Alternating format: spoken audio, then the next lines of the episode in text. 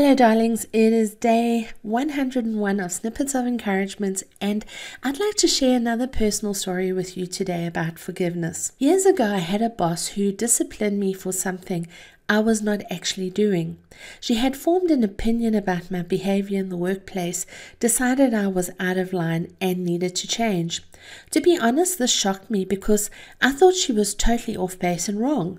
It was a Friday afternoon and I went home stewing. That weekend, I thought of nothing else, and the truth is, I felt victimized by her as she was singling me out amongst the team for something that others were doing. Come Monday morning, I was on my white steed ready to charge in there and set her straight. I had my battle plan and I was going to make her see the error of her ways. I was not going to let it go. I was going to fight to the bitter end and have her admit that she was wrong and essentially a rotten human being for falsely accusing me. I got into the office and as she saw me walking towards her office, she called me in and closed the door. I was just about to launch my when she said to me, Angie, I've been thinking of our conversation on Friday afternoon and evaluating everything we spoke of, and I have to say I was wrong. Please, can you forgive me? I see that what I've accused you of is not fair to you. Talk about taking the wind out of my sails.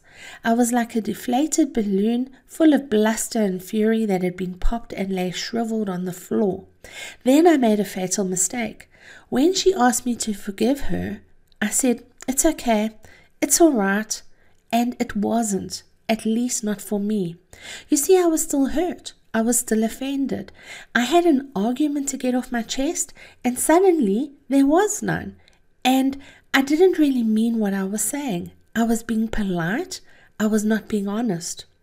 This experience taught me an incredibly valuable life lesson.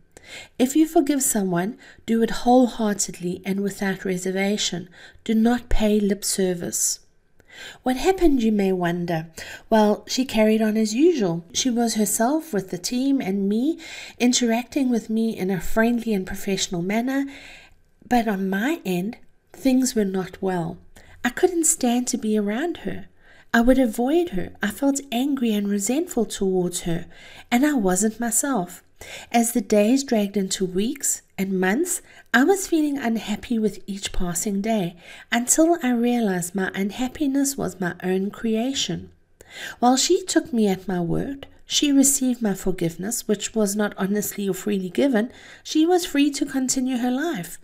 Enslaved to my own dishonesty, resentment, and anger, I was living a lie of unforgiveness where she was concerned. I realized that I needed to free myself from the situation and ask for her forgiveness. Therefore, I went to her, told her that I had not honestly forgiven her, and asked for her forgiveness at that time.